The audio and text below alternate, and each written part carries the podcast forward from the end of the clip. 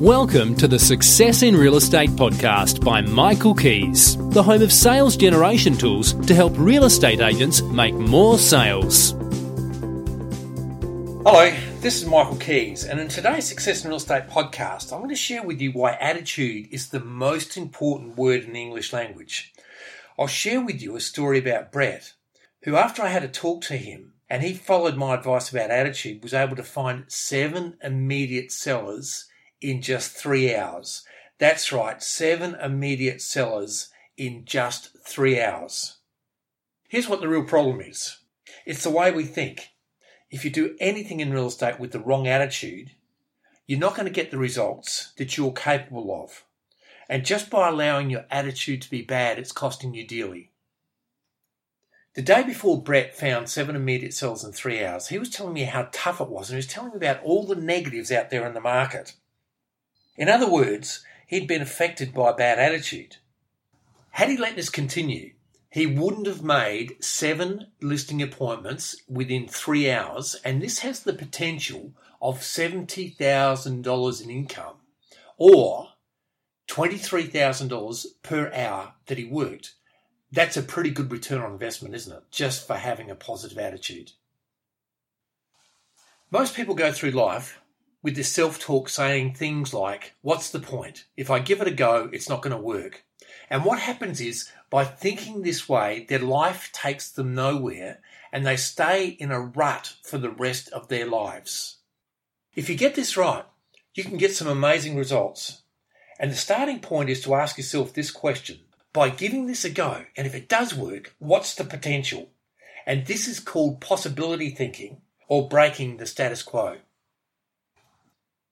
When you get this right and work with a positive attitude every moment of every day, you can be like Brett and find seven immediate sellers in three hours. Now, wouldn't it be great to create $70,000 in gross professional fees for just three hours' work? See, that morning, Brett had told me that things were really tough. He said things weren't working, people were slamming doors in his faces, he said people are rude, they're nasty. He said people are complaining that he's the third real estate agent to knock on their doors. And so what I did is I shared a couple of things with him and I shared things about possibility thinking and having a positive mental attitude. And so what I did was I said, take your assistant with you and go out and door knock in a positive attitude with possibility thinking. He did that that afternoon. And as you know, he found seven immediate sellers in three hours, one future, all from just 19 contacts in three hours. How good is that? Now, he did that by following these three things. Number one, possibility thinking. Ask the question, what is possible in my area, my market? And then expand your thinking to say to yourself, I am going to become the dominant agent in my area. Two, a positive mental attitude. Now, even if you don't feel like it, act it. And when you act it, the world gets positive with you, and you'll be amazed at the results that you can get with a positive mental attitude. Number three, excitement.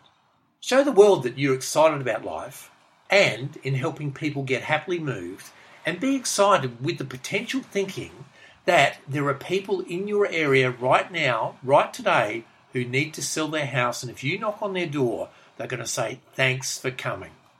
So get excited. There's more to it than that, and I don't have time to go through it all today. But what I do is, is I teach you in my Success Club how to have a bulletproof, positive mental attitude at all times so that you too can dominate your area and be the most prosperous agent in your area. So if you want to find out more about how Brett was able to find seven immediate sellers in just three hours work, then go to michaelkies.com.au and check out the Success Club webinar which will give you more details. So I'm wishing you every success in real estate. Until next time, this is Michael Kies.